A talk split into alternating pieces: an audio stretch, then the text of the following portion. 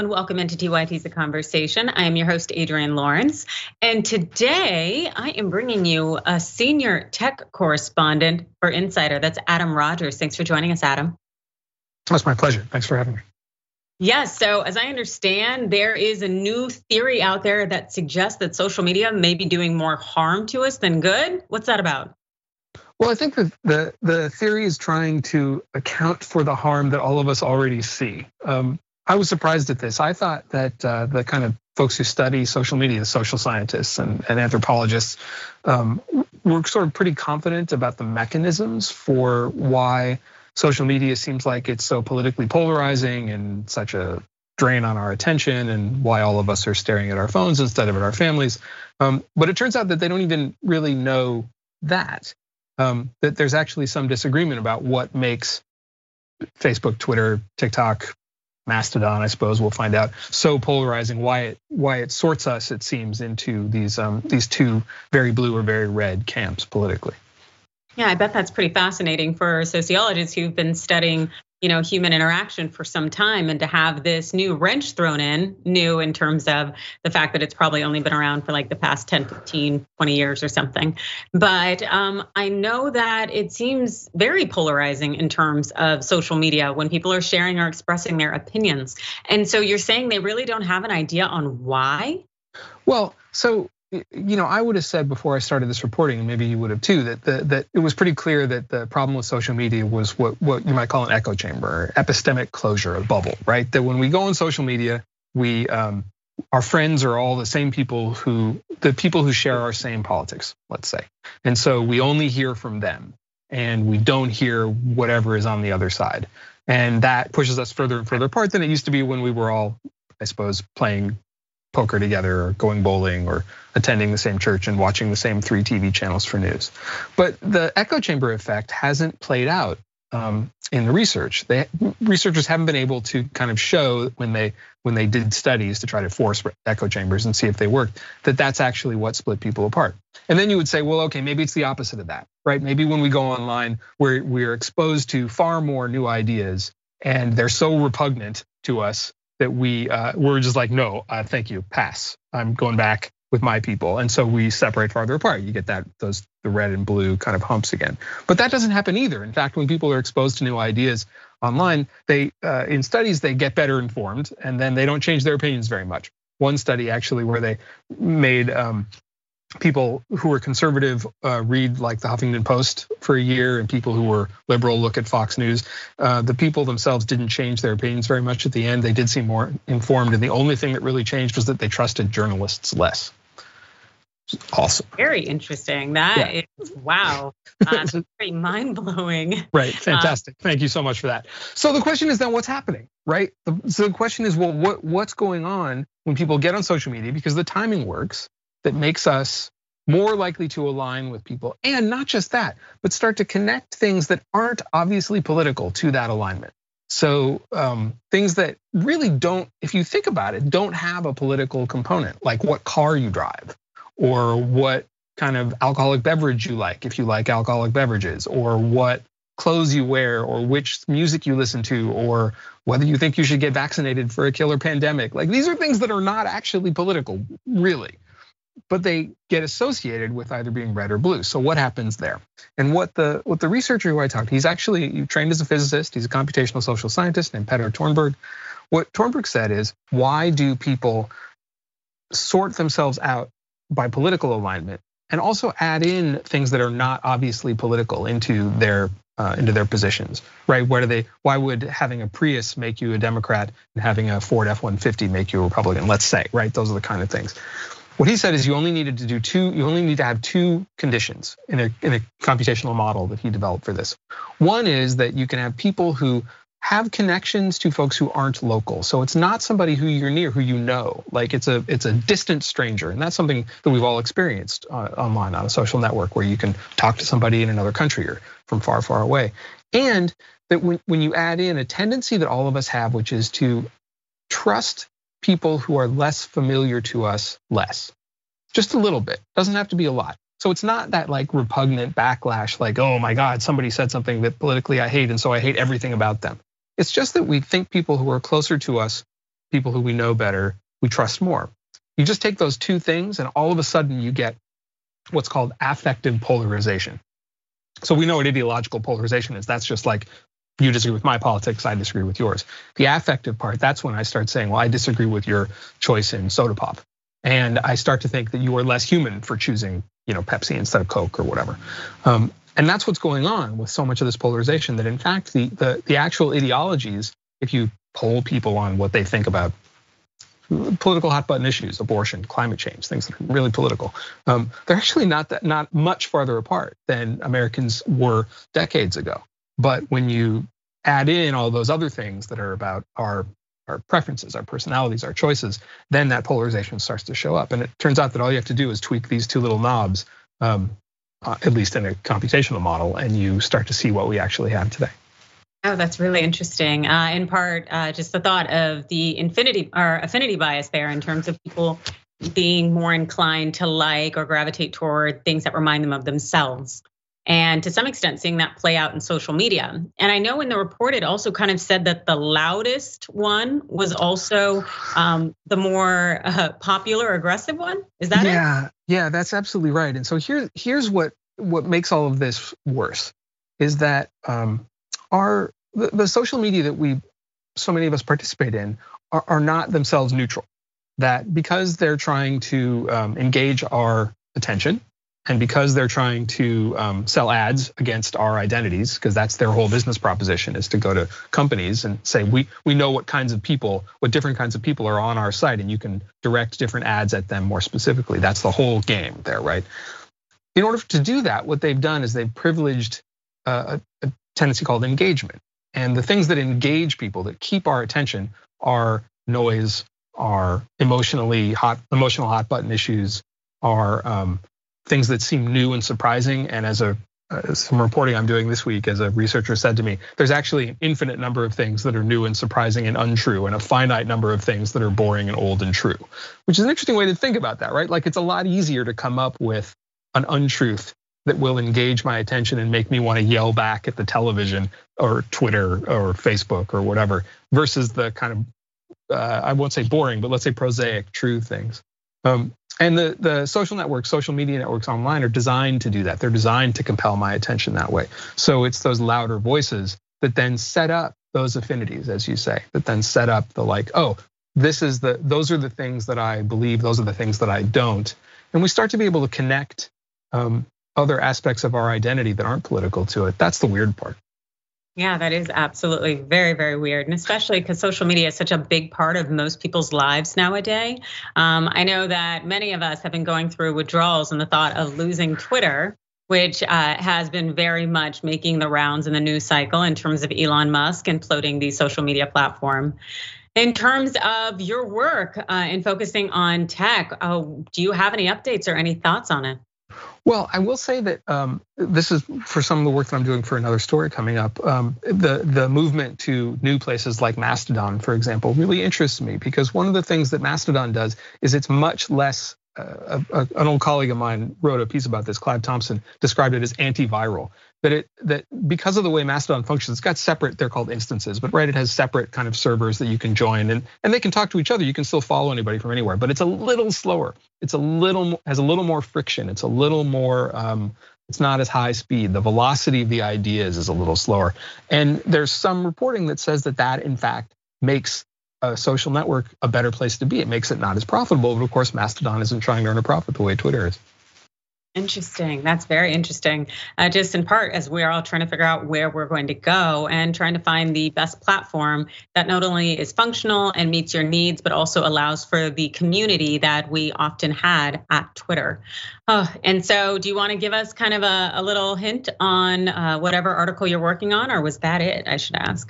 well, I'll tell you. Here's the here's the thing that I thought was pretty great because I was looking at this. I'm trying to look at this all through a, through the lens of um, of a, a, field that comes from uh, both uh, sociology, but also um, anthropology and some physics and biology and complexity theory of looking at how how collectives, how animal collectives behave. So flocks and schools and and uh, um, swarms and herds. Um, and and the migration, as one researcher said to me, the migration of people from Twitter to Mastodon does have many of the characteristics of you know elephants crossing uh, to find water or bees trying to find a new nest, which I sort of love. That all of us are actually part of something. As as Elon himself tweeted, um, though he may have been wrong about the specifics of this, something uh, that's bigger than any one of individual. That's awesome and so incredibly true. We are all just animals, I guess, at the end of the day. That's true. Uh, you know, hey, we can read, which is cool. And so, for those out there who want to read some of your work, uh, where can I go? Well, um, you know, I, boy, in the old days, I used to say you can find me on Twitter at Jet Jocko, but I'll so uh, at Jet Jocko at Mastodon.social is where I'm maybe moving myself to. You can still find me on Twitter and also uh, at Insider.com. I'm around probably uh, once a week with more words.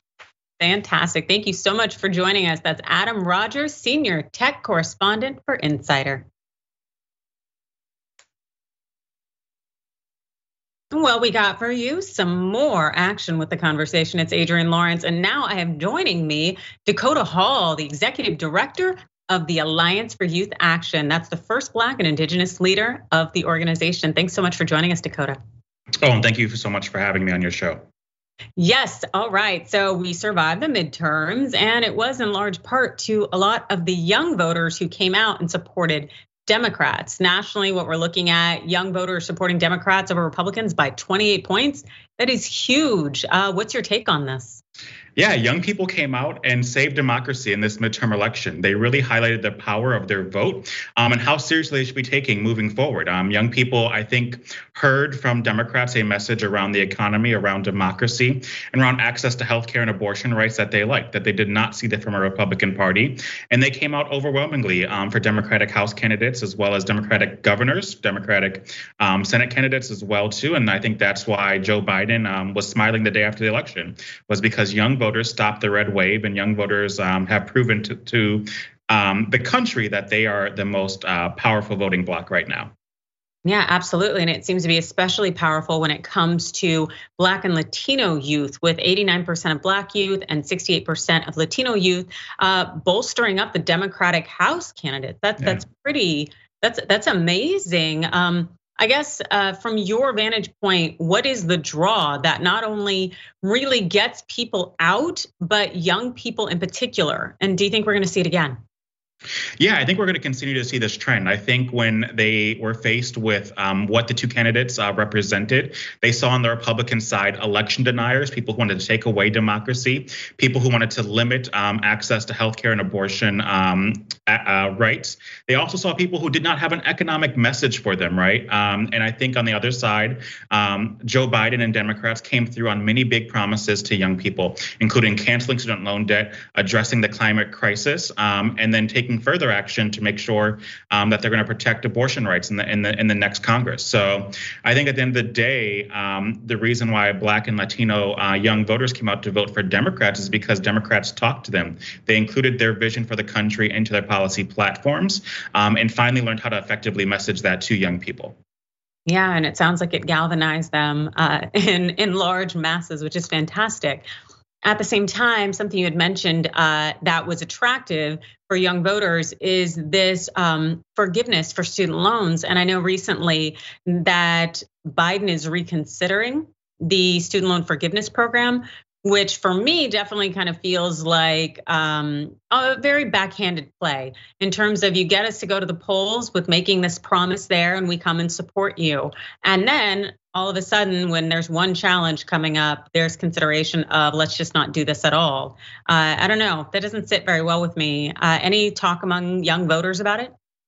Yeah, I mean, I think young voters understand who's fighting the lawsuits to stop um, the student loan forgiveness as well, too, right? Like it is Republicans who are trying to put a halt to this program first and foremost, and Republicans should be ashamed of themselves for trying to do this. Uh, these are the same Republicans that have been called on the media for taking hundreds of thousands, if not millions of dollars in um, COVID um, uh, dollars, right? And they got those forgiven through the COVID loans. And yet here they are trying to stop young Americans um, who are saddled with debt from getting a better economic future. So I think the question really here is like, why are Republicans special and young people are not special in this country when it comes towards getting some assistance and, and, and getting a better future? And so I think, you know, while Joe Biden and his administration are considering um, what pathway forward to ensure that we get this still enacted, I think the real culprit here are, are, are the Republicans who filed these lawsuits because they don't want to see um, young people have the economic mobility um, in this country right now. Absolutely. Uh, I know the GOP knows that access to education can very much mean access to opportunities. And so to keep that class divide uh, and particularly exploiting the racial aspects of student yeah. loan forgiveness, um, that's definitely seems to be very much on their agenda and perpetuating those systems of oppression.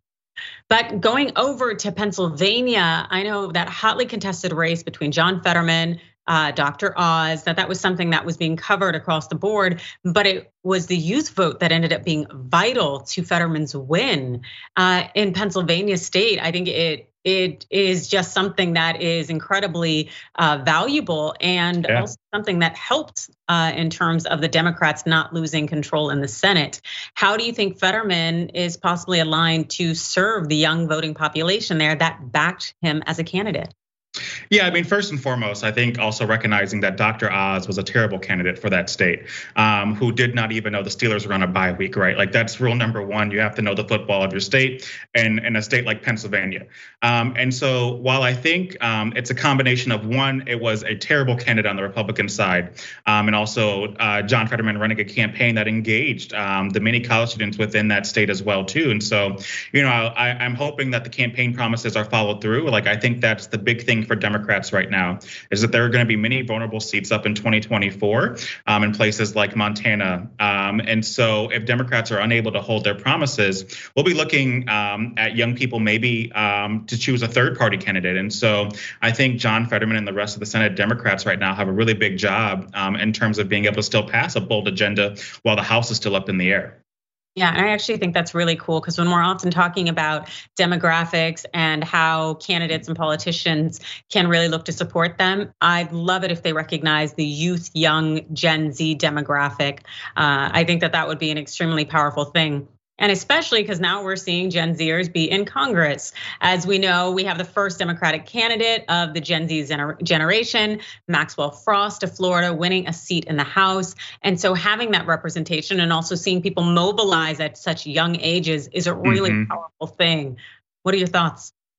Yeah, I mean, Max Frost is just one example of how many young people in this country are are taking towards civic engagement, running for office, right, um, and taking over school boards, running for city councils, state assemblies, right. Um, just a few years ago, Wisconsin elected an 18-year-old to our state assembly, and so I think young people, the Gen Z generation, is really showing um, that they are a force to be reckoned with, that they are electable, that they can really take this country and move it forward, and we're now just like becoming aware of that. But I think it's been happening for the last few years now that young people are running locally. And we now just had our first um, uh, candidate run and, and successfully run um, for Congress. So I'm looking forward um, to uh, what Max is able to do in Congress. And I, I really do hope that he is a force to reckon with nationally and not just people in Florida are supporting Max, um, but people across the country are really cheering upon Gen Z leadership that we've seen what they've been able to do with organizations like Gen Z, Gen Z for Change, March for Our Lives, the Sunrise Movement, the Alliance for Youth Action has continuously turned out young people to help move this country forward um, since the rise of uh, Trump. And so I think now it's time to uh, follow uh, uh, young millennials and, and the Gen Z generation to ensure that this country um, lasts, that democracy is preserved, um, that we're fighting for basic human rights for everyone and making sure that everyone has a chance to thrive in our country. Absolutely. I think it's so cool, again, to have young people get involved in terms of our leadership in our country, especially because we're seeing so many um, just things being taken away from them or the possibility of the threat thereof. So the thought of when they finally become of age or when they finally, um, you know, hit their 30s or 40s, that they may not still have some of those social support systems that are imperative. Um, watching our nation kind of waste away to bolster that 1% is not okay. So seeing that mobilization is powerful. And I know that as the executive director of the Alliance for Youth Action, that you are heavily involved in continuing to ensure people are mobilized. Can you tell us about what you're working on? Yeah, right now we are planning for the 2024 election, right? Um, and as also all the other elections that we'll see in 2023 um, in states like Wisconsin, where the Supreme Court will be on the ballot um, in February and then April. Um, that civic engagement doesn't stop, right? Young people need to be consistently engaged, and so even days after the election, we are still on college campuses. We're still knocking doors in communities to talk about what does it mean to now legislate, right? Um, there's an amazing program down in Phoenix um, through our organization Poder, who's now doing a governance fellowship to talk about what does it mean to govern um, in Phoenix and in Arizona now that they've been elected. And so this is the important work that young people are leading. We're not just electing people, but we're telling them how to govern um, and, and govern on the values that we believe in to ensure that they're representative of our communities. And so I really look forward to what um, we're able to do, not only um, for elections, but really afterwards to ensure that government is truly representing the people. Yes, absolutely. And so I'm very grateful to have organizations like yours that are helping mobilize people, also help ensure they have access to use their voices and really just ensuring that you are galvanizing people so that they can truly be a part of our, our voting system and have their voices heard. So thank you so much for all that you do. And oh, also you. in terms of people who may want to get involved with the Alliance for Youth Action, what should they do? Where should they go? Yeah, uh, go to our website, allianceyouth.action.org, and get connected to one of the amazing 20 organizations um, that we have in our network. Um, we operate in 18 different states. And so these are political homes for young people that can really help develop them, um, take their skills from being an activist to an organizer, to teach them political education that they may have not got in school, to teach them civics, to really unlock that um, that set of their mind to, to, to be lifelong um, engaged uh, residents and citizens of this country. Um, so definitely check us out social media um, and on our website, Alliance Youth Action. Um, and we can plug you in. Um, and we look forward to building a movement for all people led by young people. Yes, fantastic. Well, thank you so much. Again, really appreciate all the work that you do. And I'm excited for more people to get involved as we head into this hunt for 2024, which we know is probably going to be uh, quite tumultuous. So I want to thank you so much for joining us. That's Dakota Hall, Executive Director of the Alliance for Youth Action. Thank you.